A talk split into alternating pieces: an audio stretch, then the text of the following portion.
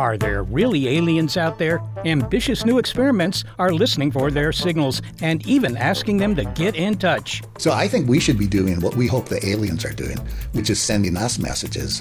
How scientists are trying to find extraterrestrial intelligence. It's Calling All Aliens on Big Picture Science.